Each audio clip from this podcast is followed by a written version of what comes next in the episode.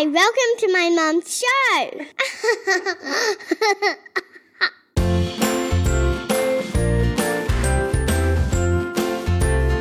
Hello, welcome to episode 92 of the Single Mother Survival Guide podcast. My name is Julia Hasche, and I am the host of this show. I'm so excited that you're here. If you're a regular listener, welcome back. And if this is your first time listening, I really hope you enjoy it.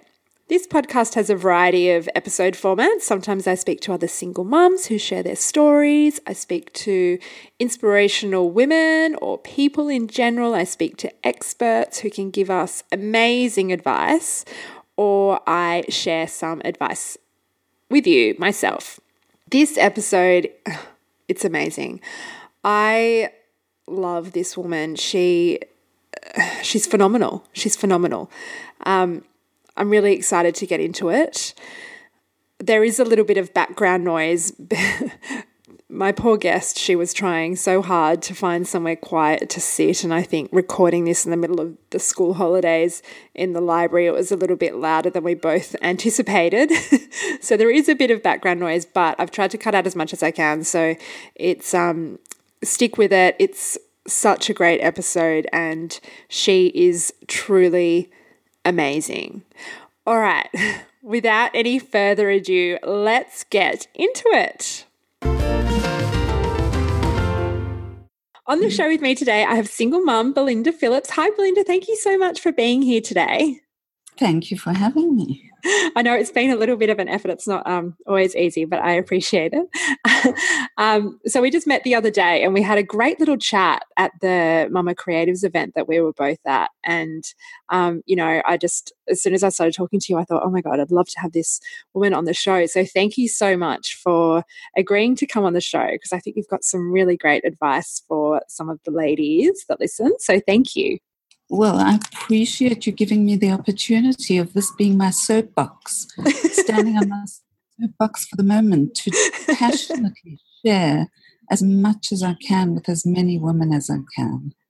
Thank you. I really appreciate that. So, first of all, tell us a bit about you. How many kids do you have? How old are they? And where do you live? Um, two children and they are 18 and 16, girl and a boy. And we've just moved to Sydney. It's been a year. And this is my fifth continent, 13th city, and two marriages later. Amazing. So, where did you you moved from South Africa, wasn't it, a year ago? Um, actually, from Perth 10 months ago. No, we were in Perth for 10 months a year ago, and before that, South Africa two and a half years, and prior to that, Australia, Europe, South America. Amazing. All with the kids. They must be very used to travel, which is awesome. Yeah, they were some of the places they weren't born yet, but yes, they're very used to travel and they're very used to experiencing a big life. Yeah, it's awesome. Not a closeted life. Yeah. It's really good. So tell me, mm-hmm. when did you split up with the father of your children? Gosh, that was, um, well, my son is now 16, as I said, and he was almost three, so 13 years ago. 13 years ago. And um, what happened? Like, why, why did the relationship sort of come, come to an end at that time? It was a challenging relationship from the start in that he he did have a lot of physical health issues and I believed that I could change his view, change his negativity and enable heal him. I guess I had illusions of being the healer. But when there was a final financial betrayal, it was a huge awakening for me and yeah, that was kind of an iron curtain that came down. Yeah. I couldn't have continued with. Once the trust is broken, as far as I'm concerned, it's very hard to re heal. very hard. Very, very hard. Mm. Okay, so when you split up, um, you became a single mum. And how did you feel about that? I became a very frightened single mum. I went from not having to work, in fact, um, kind of being encouraged not to work, and was living the life of a man living in a mansion, three story mansion, swimming pool, assistants, helpers at home, to having to find a tiny furnished apartment and um, yeah, frightened. Absolutely Yeah. frightened. That would have been a huge change. Mm, I think it's very hard for women, especially when they've been out of the workforce and they've been, absolutely. you know, a full time carer for the kids, to be sort of thrust in this situation where they have to make ends meet financially. It's very difficult.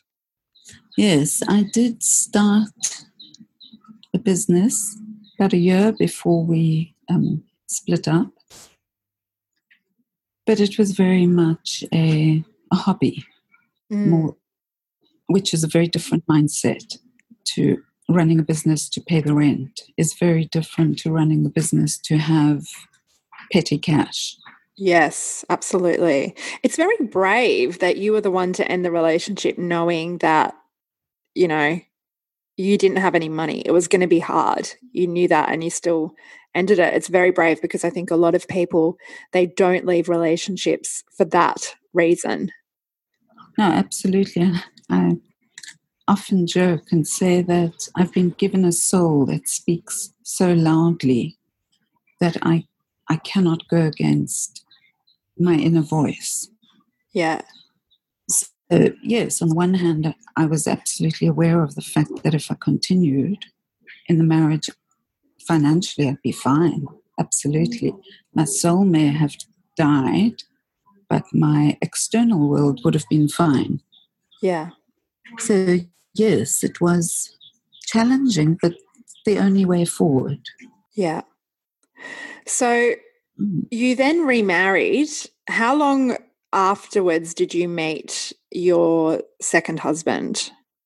It was a year later, and within that year, I did meet different suitors, but always, I only realize now in retrospect, I met them with a subconscious view of them being my rescue plan.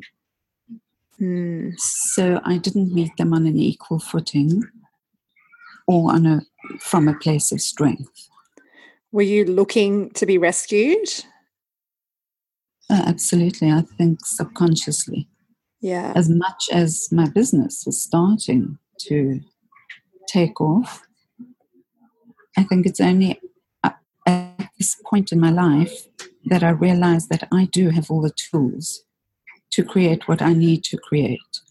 Whereas up until this point in life, I always believed that a man needed to fulfill the bigger needs, the bigger The happiness, the finances. Oh, yeah, yeah, Yeah. the security, the security.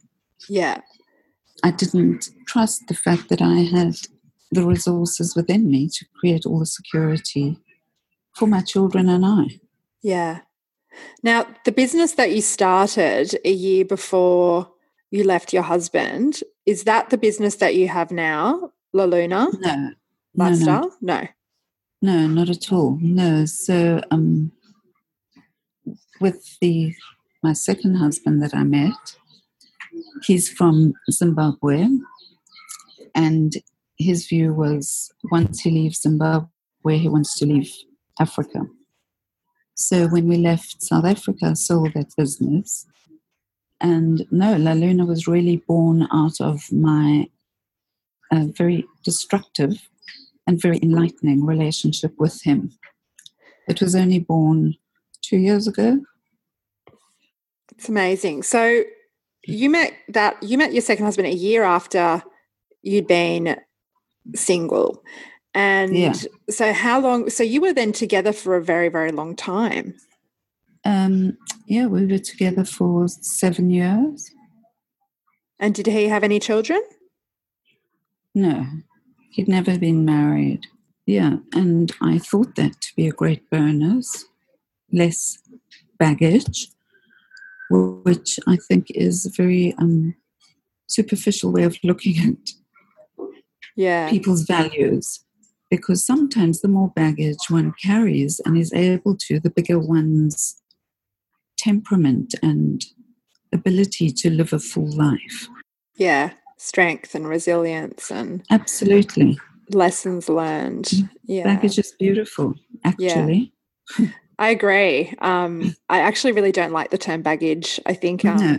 I think it really, um, you know, suggests this real kind of negativity, and um, yeah, I think it's life experience.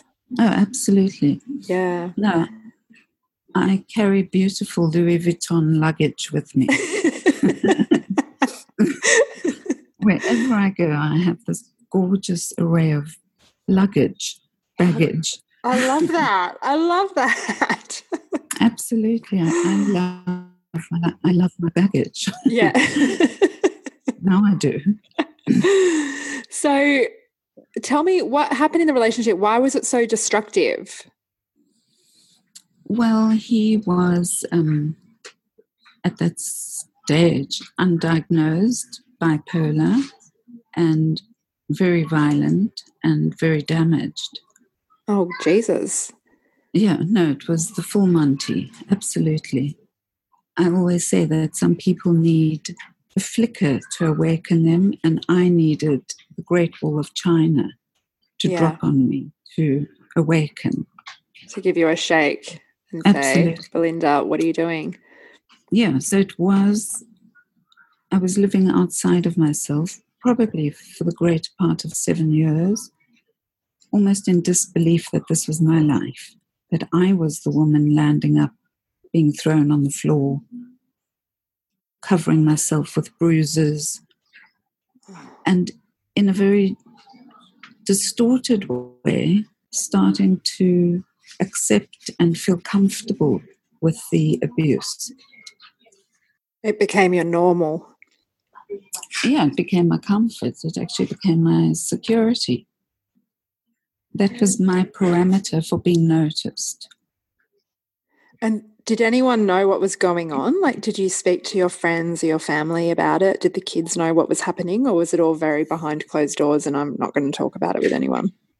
Um, my parents knew what you know knew that there had been abuse in the relationship, but they well, this is where I also get my got my philosophy from, where they just chose to overlook it and kept Really? believing that it would improve and that yeah, my mother's words to me were that I'm also not that easy. Wow. So it becomes the norm. In fact, I always used to think of the title from the As Good as It Gets. I often used to say to myself, well, this is as good as it gets. So, Almost uh, resigning. yeah. So when Mm. your when your mum said that to you, you probably convinced yourself that you somehow deserved it. I mean, that kind of statement, like you're not that, you know, you're not that, you're Mm. quite difficult. Um, I don't know, Yeah. would make me think, gosh, did I, Well, did I do something to deserve this?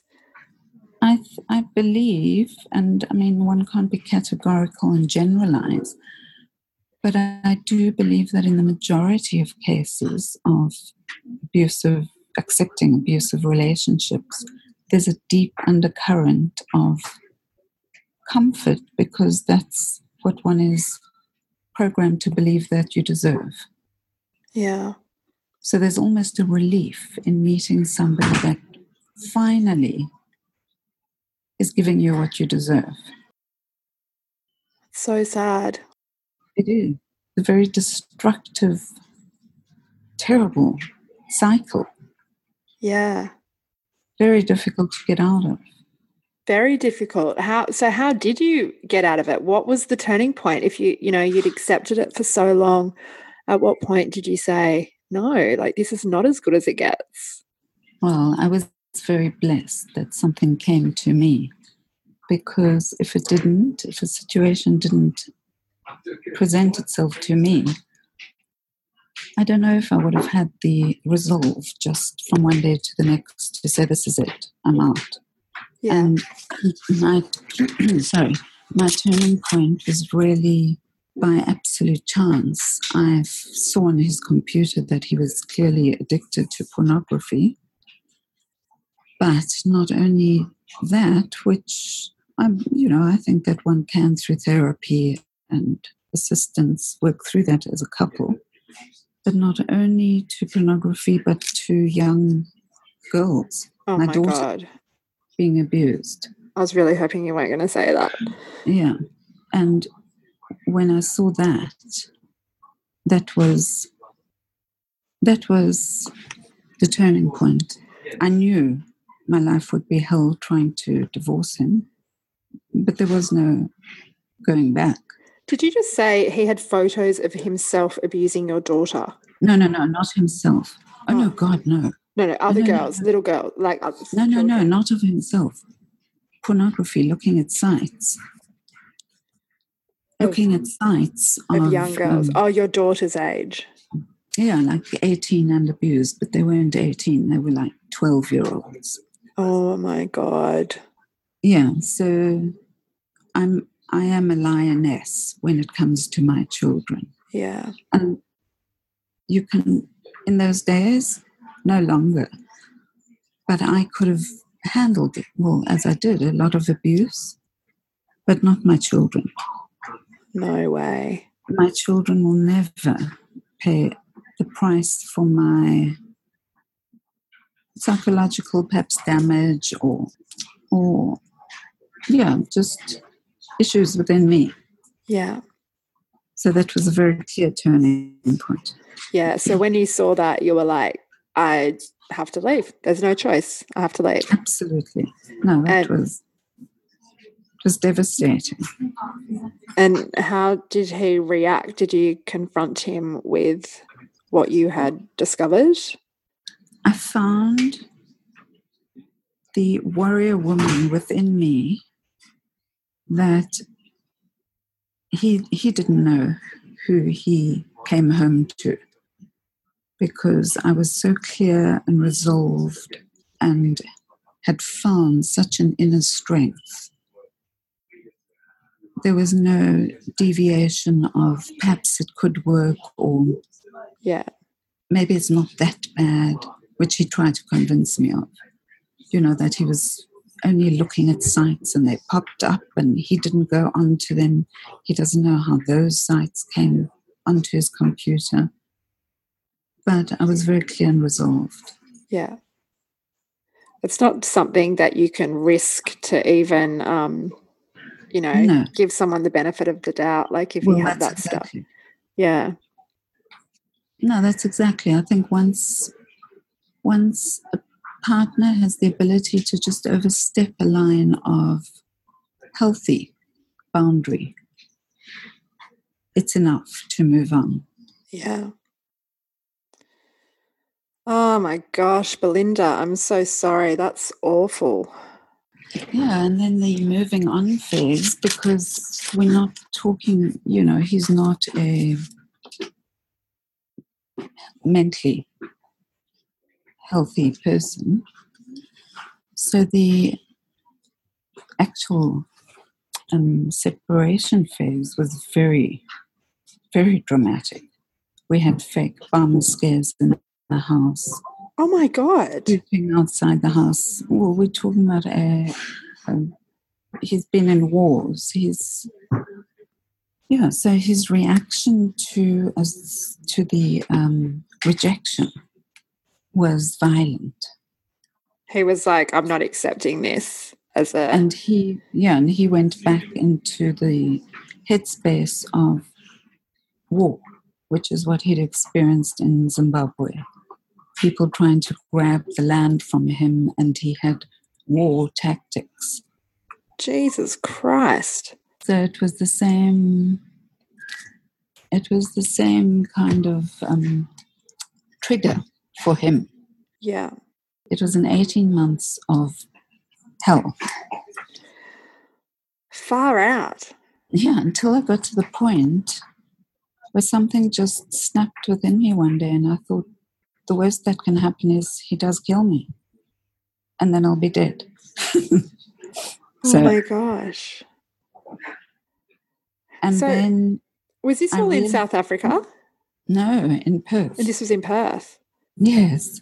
Oh my god. No, I think had it been in South Africa, well, first of all, I don't think the police would have taken it that seriously. Well, thank but God you were in Perth. I think the lawyers would have understood more the kind of mentality they were working with.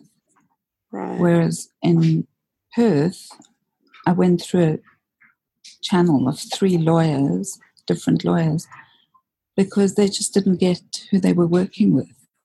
yeah.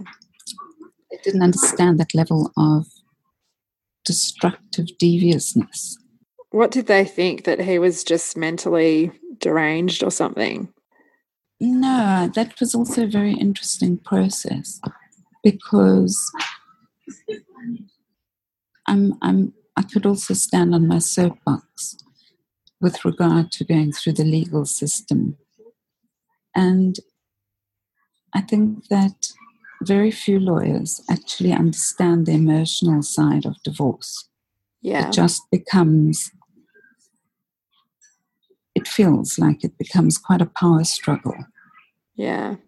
Who's going to win? Yeah. Who's one one upmanship on the other? Who writes the better legal letter? And I think that the empathy towards the client is and the children involved. Yeah, I've noticed that too. And I have to say, not with my lawyer, but um, with other lawyers, it's often like you you see it's like you're just a number to them, and I think it feels like they get really complacent. It's just like a day in their life at work, whereas you know this is people's lives. They're helping. Exactly. You know, it's gonna. It's like a sliding doors moment. Um, anything could happen. It's terrifying. Yeah, no, and unfortunately, I've experienced the legal profession quite acutely in this ins- instance because with my first divorce, in order for my children to move to Australia with my second husband and I, Yeah. we had to go through a year long process.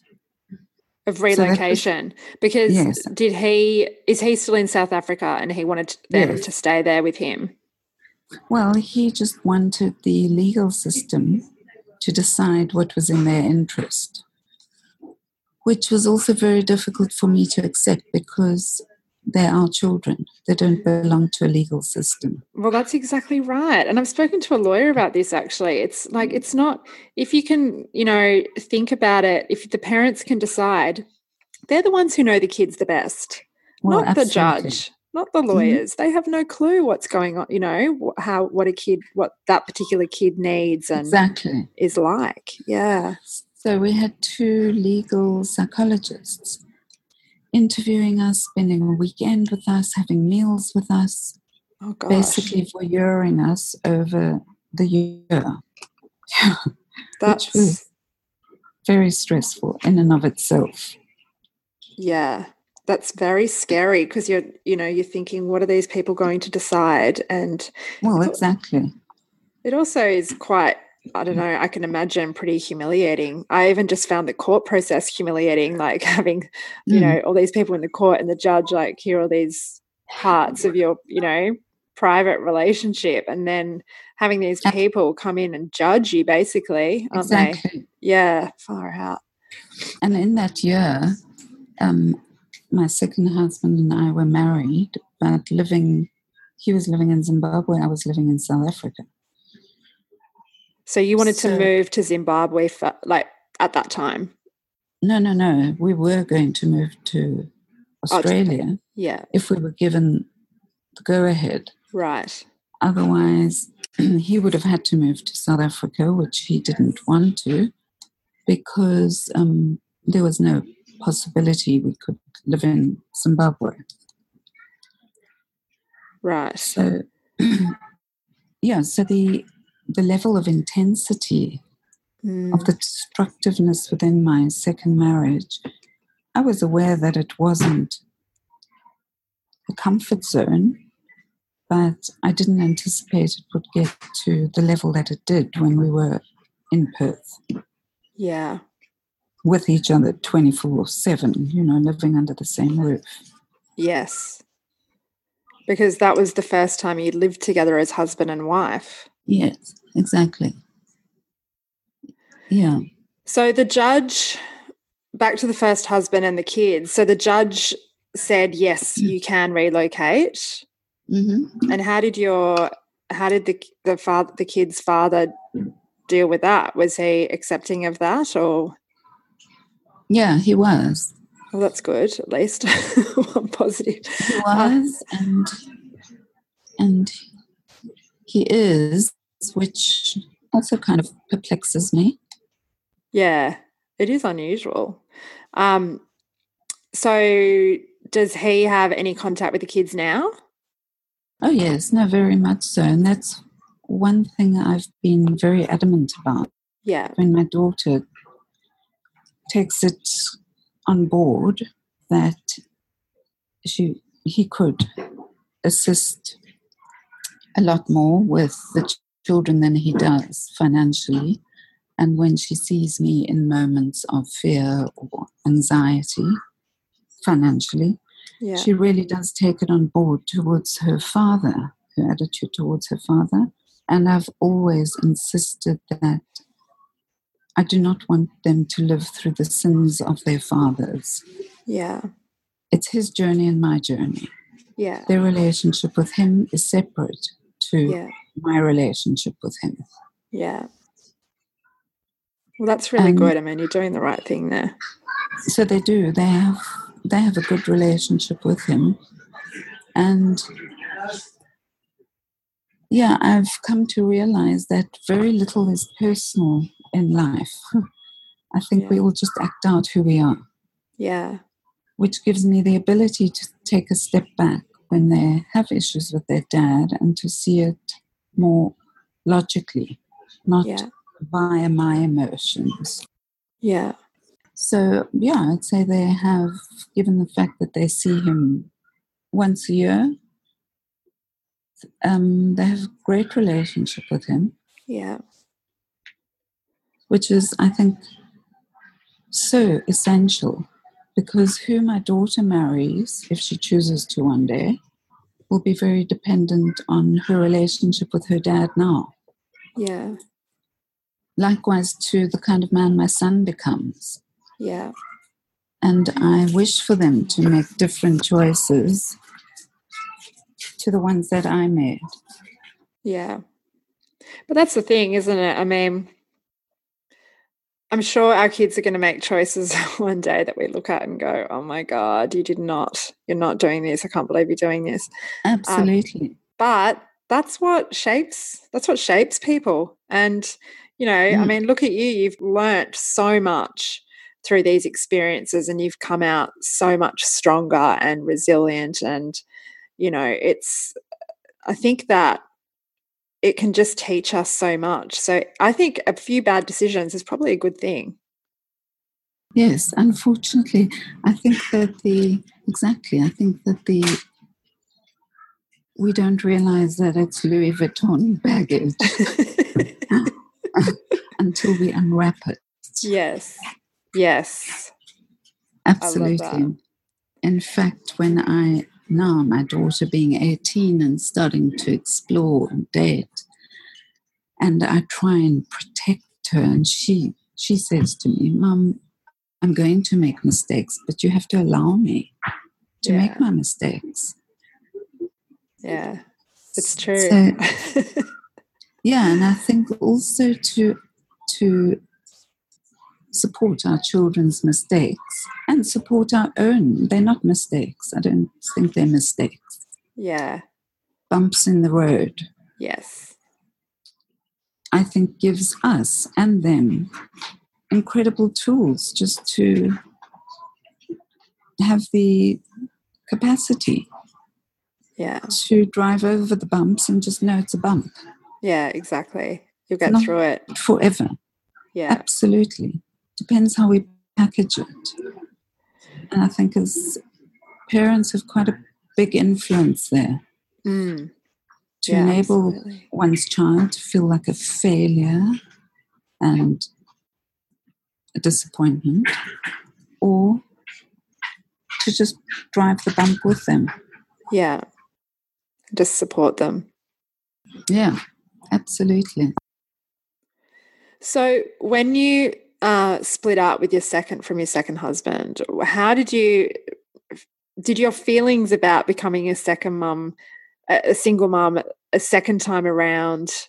Was it different to the first time? More frightening.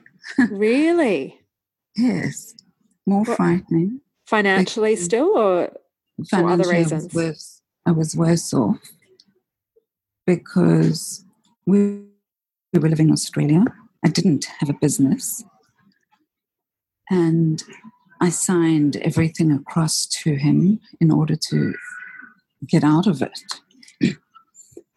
because I couldn't afford to go to court. And that's why I think the whole legal system is just so Yeah. distorted. Because Yeah. if you can't go to court, afford to go to court, the lawyers are not willing to represent you without being paid up front. So you're in a rock and a hard place. Yeah? As my lawyer problem. said to me very glibly, I should just sign the agreement, give him what he wants, get on a plane, go back to South Africa, and make sure I never meet a man like that again. Gosh, So, yeah, so I signed our home over to him, oh and gosh, he'd already pretty much cleared our joint account out. oh my god, And I literally was given sufficient funds to go back to South Africa and take a container load of half of our furniture back. Jesus, Yeah, so that was it was really frightening. And the day that I signed this agreement, I was in absolute desperation. It was surreal just signing my financial so-called security away. Absolutely. And I called my parents who basically said to me that until I sorted out my life, they didn't want to hear from me. oh, Belinda, so Gosh. it was it was very overwhelmingly frightening and my husband at the time let me know that he had also made contact with my ex-husband the children of my father and in the emails they'd written to each other my ex-husband the children of my father supported my current husband completely you're kidding. and offered him assistance and advice wherever he needed it, Oh my god. regardless of the fact that he knew I was divorcing him. For the, he knew the reasons I was the ultimate crescendo why I was divorcing him. That knew that he was a pedophile? Yeah, that our daughter's safety could have been at risk. Jesus Christ. Yeah, so I was in a place. It's yeah, I think by the grace of God and oh, sorry, and I must start quite a big part. my son, my ex-husband, the father of my children, started working on my son to return to South Africa to live with him. Oh, And I said, never. You know, it would be an impossibility to split our children. I would never, ever conceive of doing that. no. And yeah, to cut a long story short, after probably about nine months of working on my son and us going to therapists and him working against the therapist's advice, he, I, I got to a point I couldn't manage the lawyers, my son, the deceit the double sided games from my ex. And I spoke to him one day and said to him, if you want to return, come and fetch him. He's not going on an aeroplane by himself. Yeah. Thinking he would never do it. And he came on the Friday and oh he left gosh. Jared on the Saturday. Oh my gosh. Yeah, no, that was that was as though somebody had removed an organ from my body while I was away. Oh my That gosh. was- Devastating. Yeah, so is he over is he in South Africa now? No, so he lived there for um, with his dad for nine months. While I was going through the divorce, I couldn't have left Australia, even if I wanted to at that stage. And my daughter never wanted to return to South Africa. But we had to. In the end, we had to after the divorce. So, yeah, so at that stage, it was really. Um, my whole world was shattered. I didn't have my son living with me. I didn't have parents to support me. You know, my financial situation was nothing. I had no career. And I had one strong soul just believing in me throughout the journey, my daughter. Oh, making me teary. Me too. Oh when I talk about her, she's been this resilient, absolute believer in me throughout the entire journey. So, so yeah, lovely. so at that stage, after the divorce, my second ex husband offered for me, I had booked tickets to go back to South Africa in the middle of the year so my daughter could continue schooling Yeah. at that time in the middle of the year. I thought it would be the least disruptive. And he offered for, for me to rent the home from him for the last two months. Or, no, it was like a month The the one in, the one the ex the second ex husband in Perth. Yes. hmm And Isn't that just like a little bit? Were you Exactly. fuming? I would have been like, excuse my language, but fucking outraged about that. like, I was actually, I was beyond that. I thought I had actually, I'd come, I was living at a very heightened spiritual level. And I believe that's what kept me going. I felt as though I was propped up by angels. yeah, and my feelers were incredibly heightened. So I, I would preempt and pick up various things along the way of the 18 month journey of divorcing him, which kept me very protected. Hmm. So when he offered that as well, I thought there's some gift in this. And I gave myself a few days. I mean, I told him to go and take his off and screw himself but I didn't know what we would do. And I took a few days to kind of work with what had happened, which I think is invaluable advice to anybody. I used to be very reactive. I would get stimulus and react. yeah, And now I hold it because the reaction is not where the power lies, where one's empowerment lies. I think the stillness of holding the information and just trusting that you will come to an incredibly strong answer and path to follow is where the power lies. It's not in being reactive. I love I that. that's I that's where our disempowerment lies. That's where our self destruction lies. When we just react, we might as well just go and cut ourselves up when we Yeah. just react. yeah, that's but amazing. holding it, I think we find resources and avenues that are beyond us. And I did in this instance because I said to my daughter that I would, I'm taking her out of school. We're going to rent a camper van on the condition that she would write a journal every day to keep her brain functioning. Yeah. And we would just take off and tour Western Australia. Yeah. And my, my nervous system needed it. I knew I couldn't just go from Perth onto an aeroplane back to South Africa to deal with other issues in South Africa as well, because I wasn't yeah. going back to a nurturing, cosseting family situation. Oh, that's right. Yeah, it would have been very different if you'd had the support of your family. Absolutely. Oh, gosh, absolutely. Then I would have been delighted to go back. Yeah. But I was going back into another furnace. Yeah. And I had a great therapist at the time, and I used to say to her, if I have to go back to South Africa, I will kill myself. Hmm. Well, I was confronted with going back to South Africa and I knew that. And that wasn't an option. Yeah. So we rented a camper van and I had the most extraordinary um, five weeks of my life with my daughter and her teddy bear.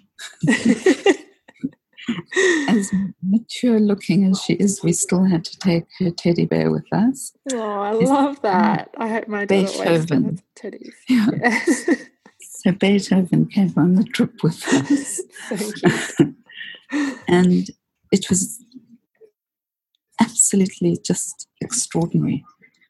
It was really a Thelma and Louise trip, but with my daughter. And she was um, 13, I think 13, 14 at the time. Yeah. So, in the times that she would be sleeping in the morning, because she would wake up a lot later than me, I, I, I, would sit at the front of the camper van and think, what am I going to do? How am I going to reinvent my life? I have yeah. to work, but what am I going to do? You know, the world, since the days when I was employed, the whole world, technology, economy, structures had changed so dramatically. Yeah. And I would sit with a pen and paper and just, I knew I had this five weeks ahead of me, so I didn't feel like I have to decide by tomorrow. Yeah, and I had a bit of time. Come, yeah, I come to realize that these decisions made on fear uh, they don't work. They just yeah. can't work. And I would just write in a journal and think of ideas. And my daughter woke up one day and I said to her, Bella, I've got a business. And I showed her the name, La Luna Lifestyle. I spoke concept through with her, and it just all made sense that I wanted to create a business, called it La Luna, because in fact, every night when she was sleeping, I would look at the moon and think, you've got to give me some answers. There's got to be some energies out there to help yeah. me. Yeah. So I called it La Luna because I think the power of the moon and the influence on women is tremendous. And because we accept the changing cycles of the moon, but we don't as readily accept the changing cycles within ourselves. Yeah. And I just think each cycle is magnificent, which it is with the moon as well.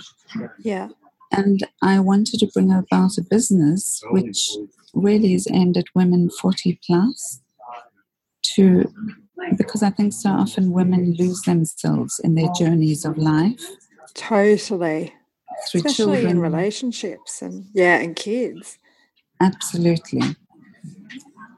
And I wanted to create um, a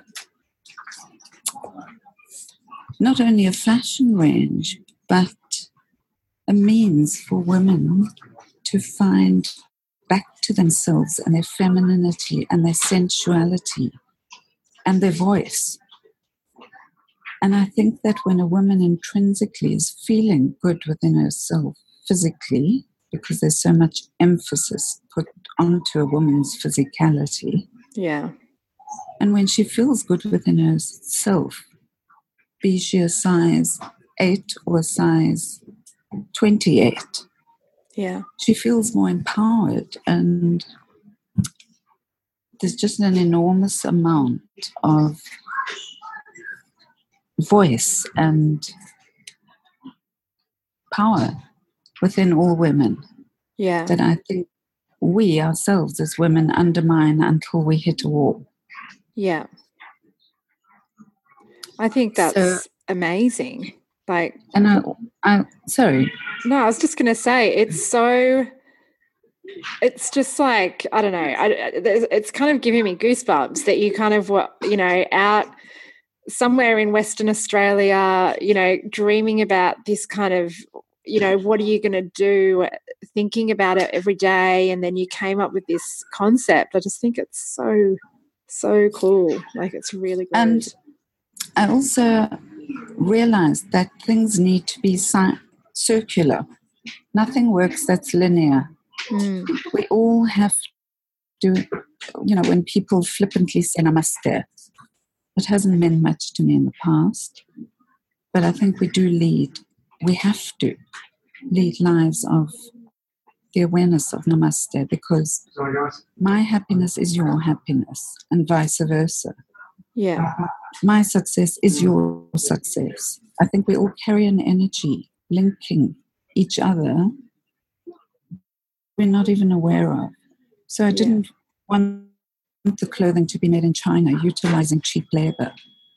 I wanted it to be made by women that are underprivileged, you know, unseen artisans and that also would get to benefit. Yeah. So La Luna is really a, sci- a circular business where everybody along what I call the chain of love gets to benefit. It's amazing. And I was also very inspired to do it because I realized that I did have the resources, the experience behind me, having worked in New York, Italy, Buenos Aires, within the fashion industry, and having been to university, I had all the resources within me to pick myself up and start all over again somehow. Yeah.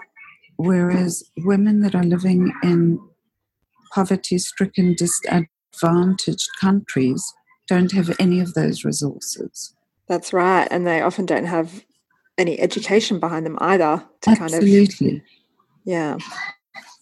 And I work now, I work of the probably, gosh, 200 artisans that at one stage or another that La Luna works with. And they're all women from, you know, Yeah. all over the three of world. them that- men. three Yes. men and it's Yes. Yeah, there really are women from all over the world that I'm not empowering. They're empowering themselves. Yeah. And so do they design and make the clothes or are you designing and they're making the clothes or how does it work? Yeah, I design and um, I have cutters and seamstresses I work with in South Africa and also in Bali now. And so the fashion is just one part of the business.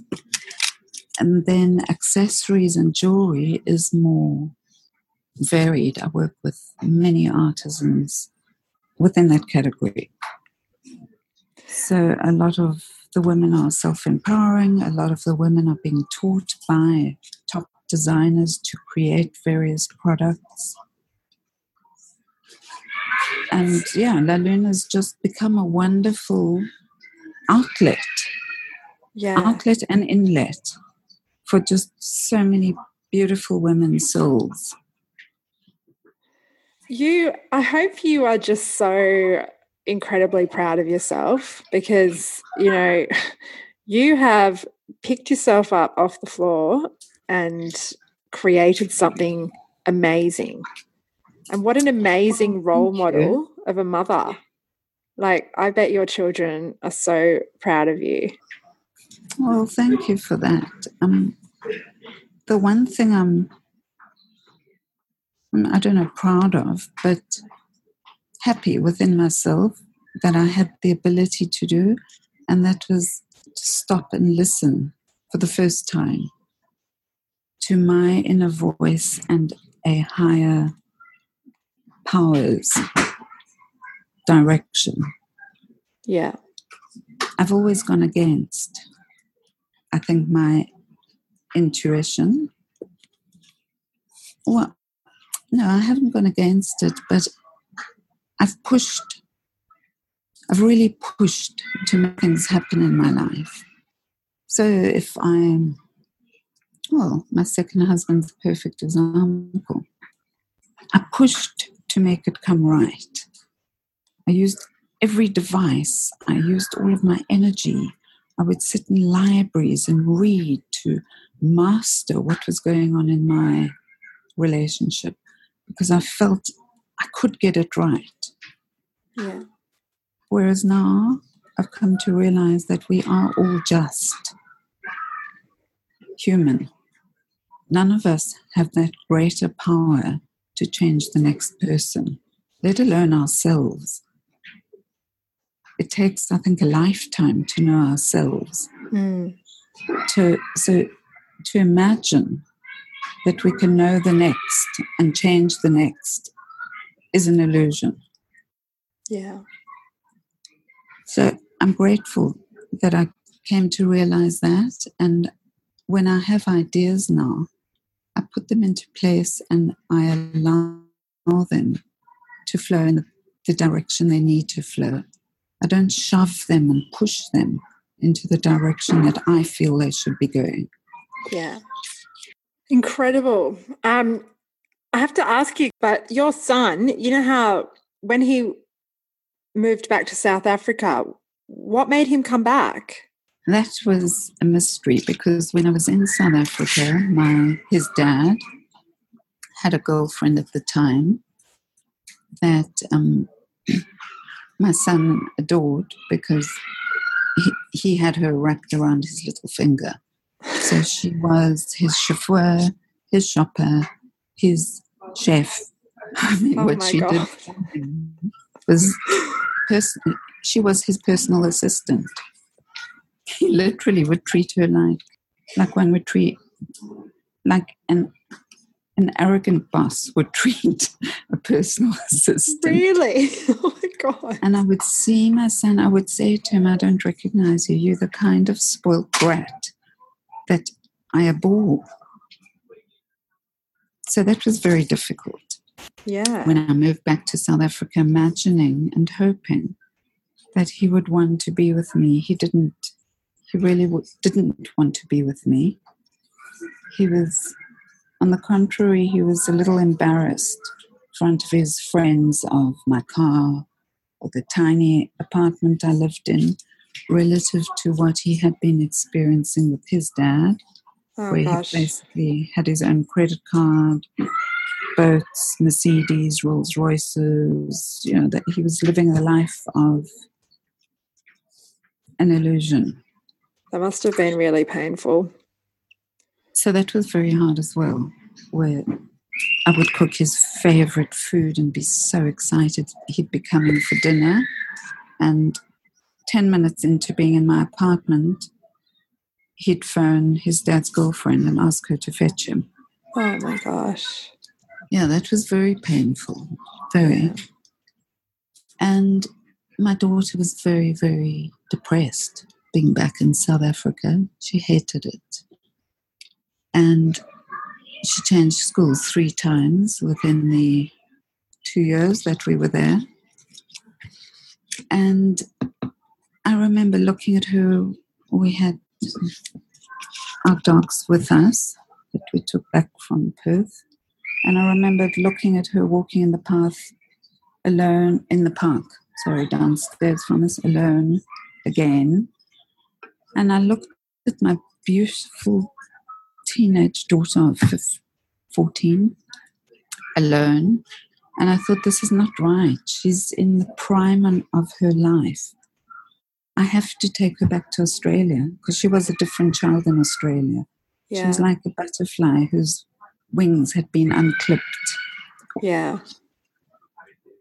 And I made the decision that with La Luna, which I had just started, and I'd never been in production before, or design, or manufacture.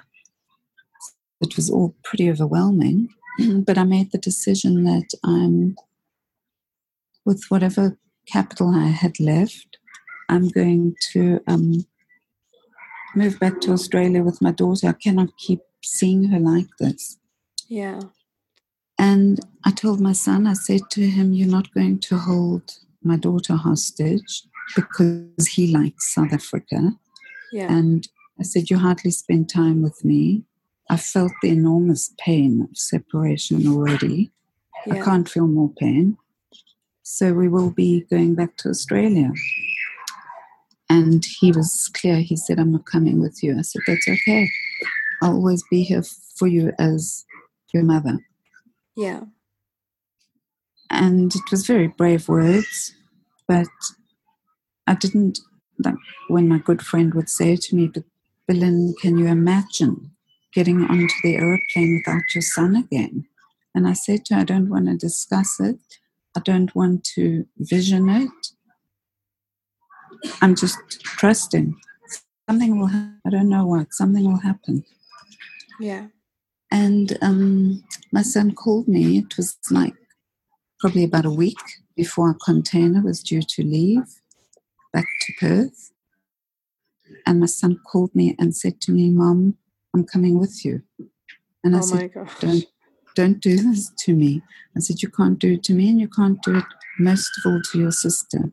You cannot play games with her mind like that by saying, No, I'm coming. Oh, no, no, no, I'm not. Which he would do, you know, when he'd Yeah. come to us for dinners. He'd say, Okay, I'm coming and I'll sleep over Friday night. And then he'd say, On Thursday evening, he'd phone or text and say, Oh, no, I'm not coming anymore. Yeah. So I said, You can't do that. So I'm not accepting that you're coming with. And that's it. If you say you're coming, you need to you need to sort this out. Yeah. And then their dad called me and was quite irate with me because he felt I'd been influencing him to join me to come back and I, I convinced him that I hadn't. And he he could he couldn't understand why Jared Jared sat him down and said to him, Dad, I'm going back to Australia. Yeah. And I still didn't believe it until he started arriving, like day after day, with suitcases of his clothing, books. And I said, once it's packed, it's packed. That's it. I can't unpack the container when it's on the sea. Yeah. Change your mind. And if you change your mind, I'm not paying to ship it back to South Africa. yeah. And I was very clear with him. I said, You have to understand, it's not going to be an easy ride at all. We're going under negative financial situation. And you're not going to be living the life that you've lived in Cape Town of out every weekend, buying whatever he wanted to on boats on the weekend. And he said, I know all of that, Mum, but something in me, he said, of course, physically, I love the life I'm leading, but something in me knows I have to be with you and my sister. Oh. And he said, something in me knows I'm going to learn my important life lessons through you, which was huge at that age to have that oh realization. Gonna cry again. No, it was, and yeah, he came with, which was, wow. I mean, at the airport, my daughter and I were sitting at him and called the last second saying, Are you sure you want to do this? She must have been over the moon. Oh, they are, there that was the difficulty, is that they were known at the school to be the only siblings that were best friends. Oh. They were almost always best friends. So to split them was really hard, very hard. Yeah. Yeah. And I just, that's coming back to my daughter again. Her her inner resolve and her spirituality is just extraordinary that she managed it, the split. And initially, there was quite a bit of um, tension between them, which had to be lived out.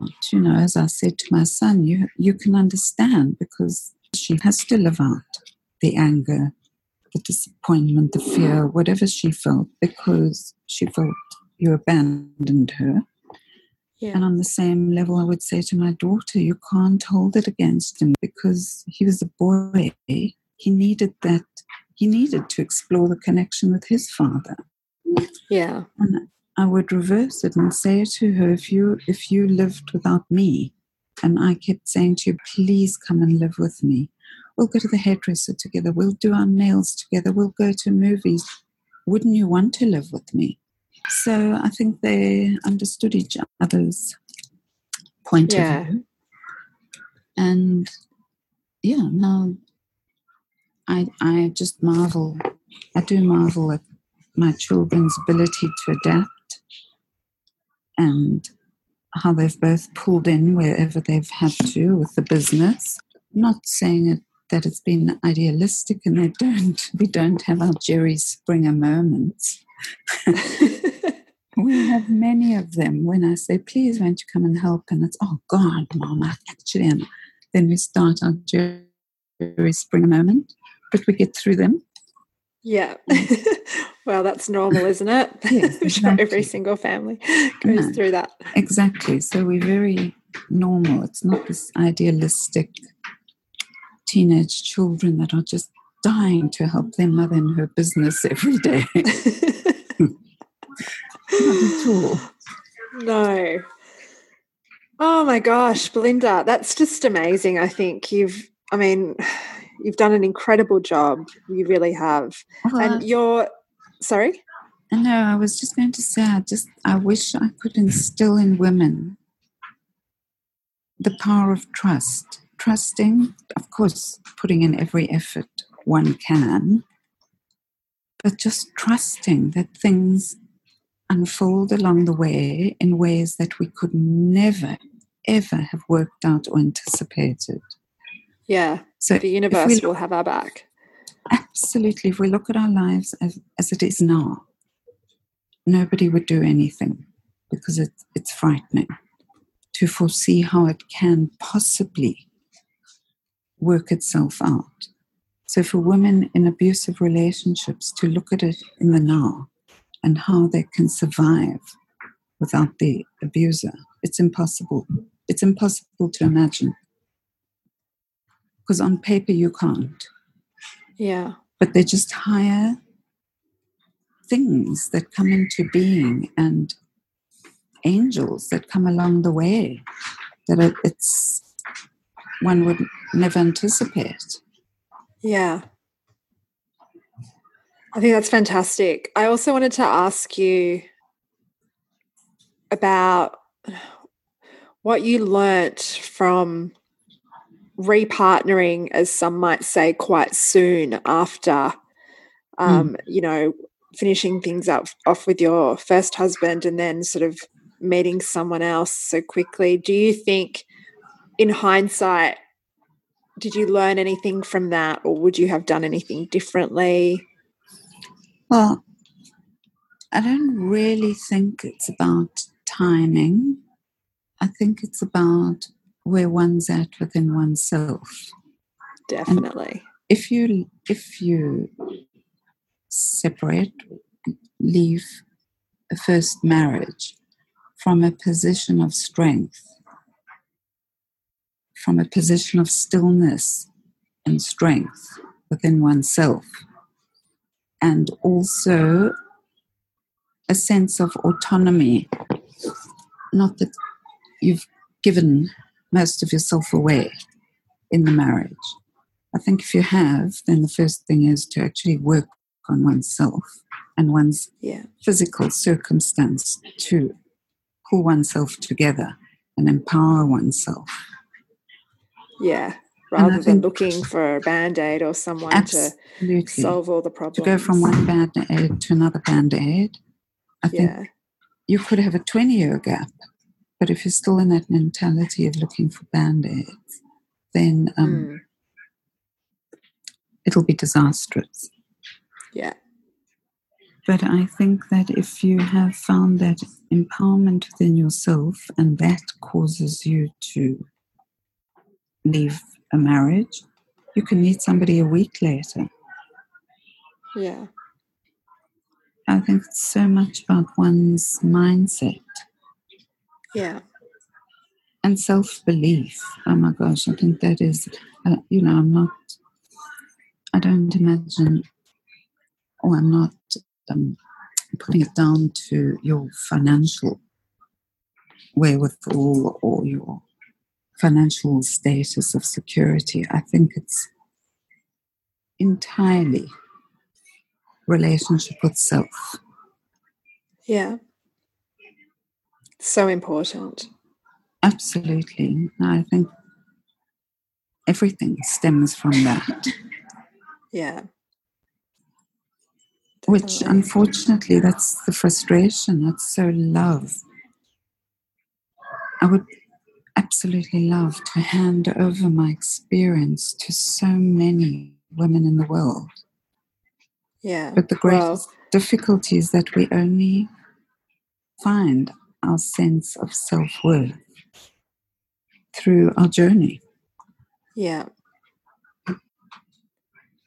But I think, you know, you spreading your story and sharing that with me and the listeners today, I think you've definitely touched my heart and I oh, think you're so inspirational. And I think lots and lots of women listening will really think a lot about what you've said today and take something from it. It's like it's you've you know, it's been amazing.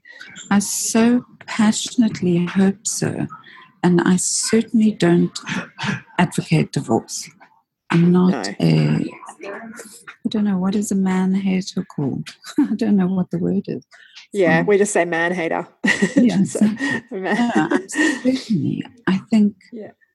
I think so many, so many marriages can be saved as well. Yeah, when you and sometimes they should be. Absolutely. Yeah, like it's if you can work it out absolutely you know it's it's often really worth fighting for. And just a, just a different perspective often can help one work it out. Yeah. But you know for those that can't be or certainly for any form of abusive marriage if um, i would be honored to just be a shoulder to cry on, to for anybody to contact me. I'd be absolutely honored. Oh, that's so lovely of you. Oh gosh, and absolutely. Is the best way for people to contact you um, through the website, which is www.lalunalifestyle.com. Is that is there a um, oh, my email? No, I'm happy with my personal your email. email. Absolutely. Okay. It's Wonderful. Belinda, I'll put that in the show notes. Yeah. Belinda at La Luna Lifestyle. That's really lovely of you, Belinda. Belinda at La Luna Lifestyle. Yeah, dot com. I'll put that in the show notes. Um, and you're also on Facebook and Instagram. Facebook yeah. is La Luna Sunwear SA. Oh, that's the old one. Oh. Yeah, it's La Luna Lifestyle. La Luna Lifestyle. Mm. Okay, I'll put that in the show notes. And Instagram is Laluna underscore lifestyle. The Laluna. The Laluna underscore lifestyle. Yes.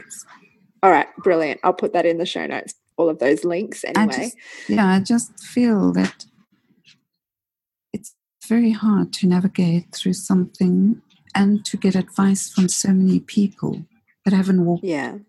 the journey. Yeah, definitely. And sadly, I've, I've walked the journey of two types of divorce situations. Yeah, you have. You really have. And I think there's so much to be gained from you know women connecting with each other oh, and the power of the sisterhood i love it absolutely yeah i love that people you know if you want to mm. surround yourself with positive women and you know mm. even talk to women there are women out there you know like yourself belinda who um really mm. happy mm. to really talk to talk to talk to each other on a deeper level you know it's um so much it's it's so beneficial yeah and and really i stress again women that can genuinely hear your story and not their experience onto as a template onto your story. Because yeah. not all difficult marriages need to land up in divorce. Not at all. No. No. So i'm not a great advocate for oh, get divorced be free find your you know, know.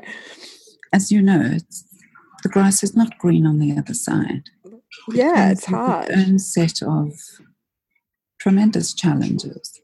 Absolutely.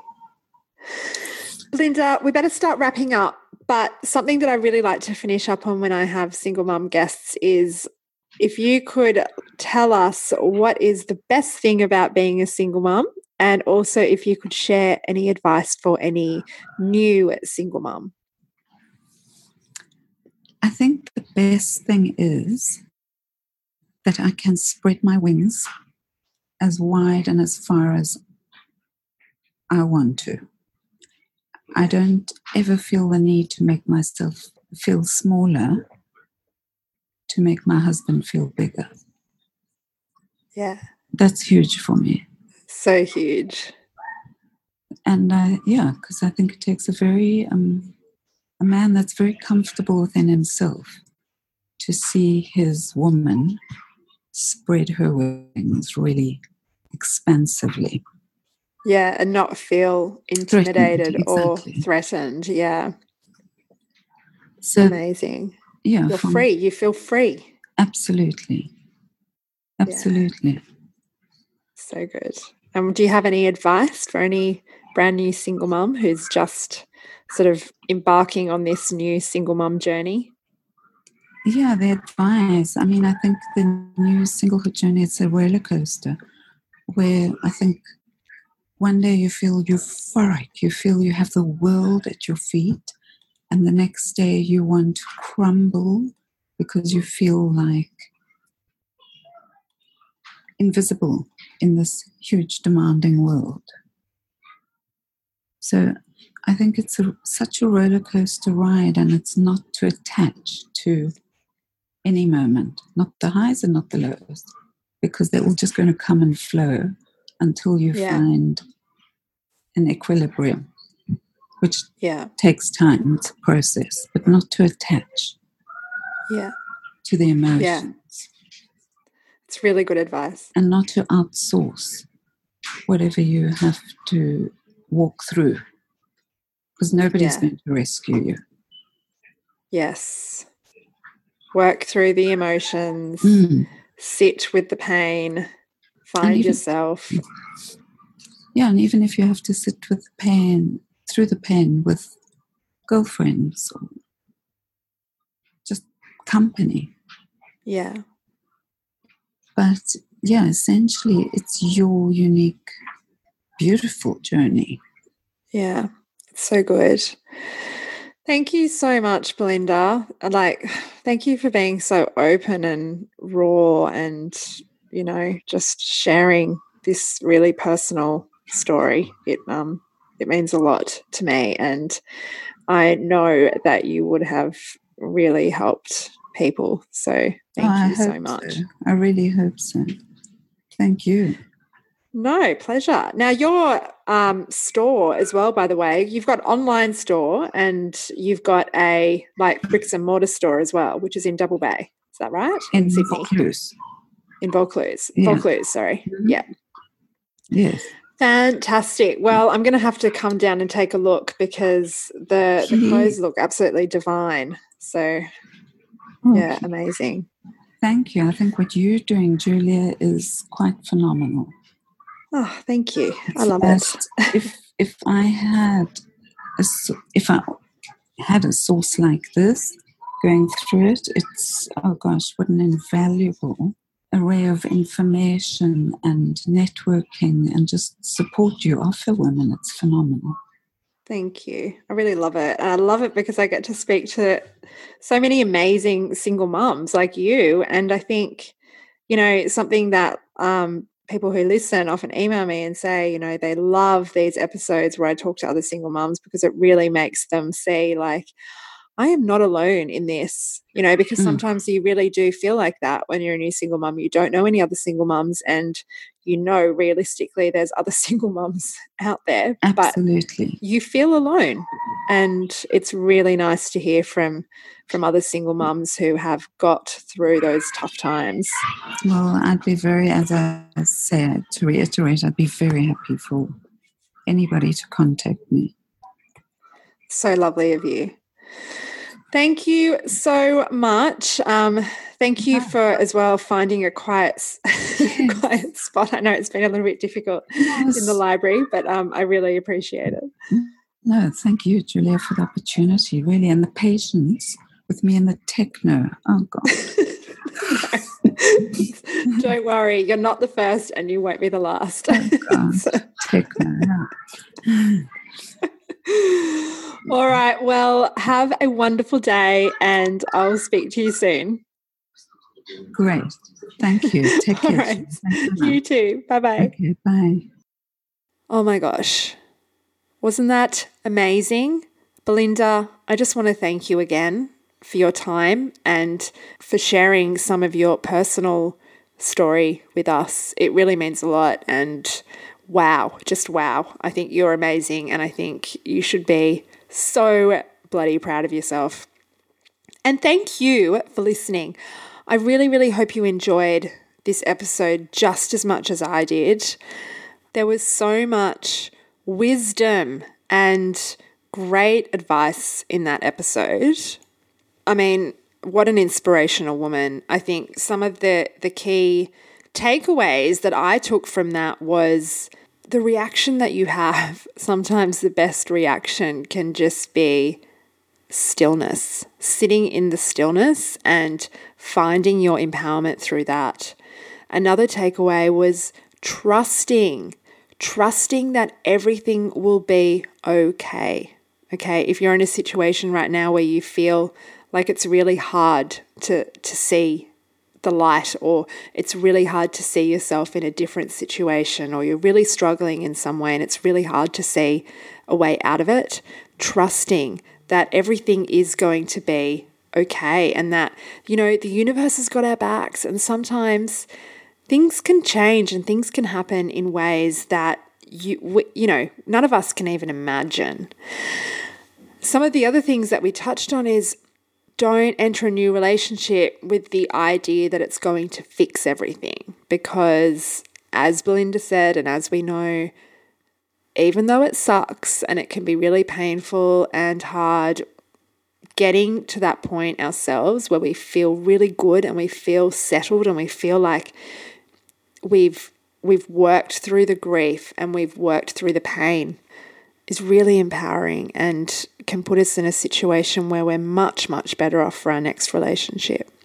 Another thing that I really took out of it was that it can be really good for your children to see some vulnerability in you. I mean, what a bond between Belinda and her daughter. I mean, that's that's just amazing and I really hope that, you know, when my daughter's 18, we are as close as that as well because I just think that's incredible.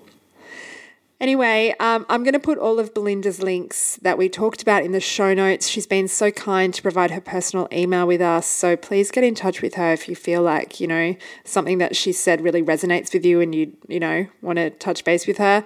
Feel free to reach out. I'm sure she would love to hear from you. And I will put all her other links for Instagram and Facebook and her website, La Luna Lifestyle. You've got to check it out, ladies. It's amazing. Um, I'll put that in the show notes as well. And if you want to get in touch with me, you can email me at julia at singlemothersurvivalguide.com. I'll put that in the show notes as well. And please come over and check out my blog and all the other episodes of the podcast. I think you'll definitely find something that you can that will resonate with you. And when you're on the homepage, you can also there's a link to join the Single Mother Survival Guide Support Forum, which is a Facebook group for us to all connect with each other. So come on in and join the group. And you can also, on my website, book in a 30 minute complimentary clarity call to find out how I can help you to get back on your feet. You know, it's, um, I'm here to support you and help you. And I do have one on one mentoring programs. My e course is not running at the moment, but I do work one on one with women, only four at a time. So please get in touch if you want to do that. And if you've enjoyed this podcast, I would love it if you could rate it in iTunes. It will take you five seconds. Um, it would be so amazing. And I'd really appreciate it. If you've been listening to this podcast forever and you haven't had a chance to do it yet, I'd be so grateful. Um, you just have to go to the show in whatever app, well, in iTunes or the podcast app. You just have to tap on the stars when you scroll down. So it's very, very simple. Uh, thank you so much for doing that. And thank you so much for everybody who has done it already. I love reading the reviews and I've worked out how to look at the reviews from other countries because when I go on my phone, I can only see the ones from Australia.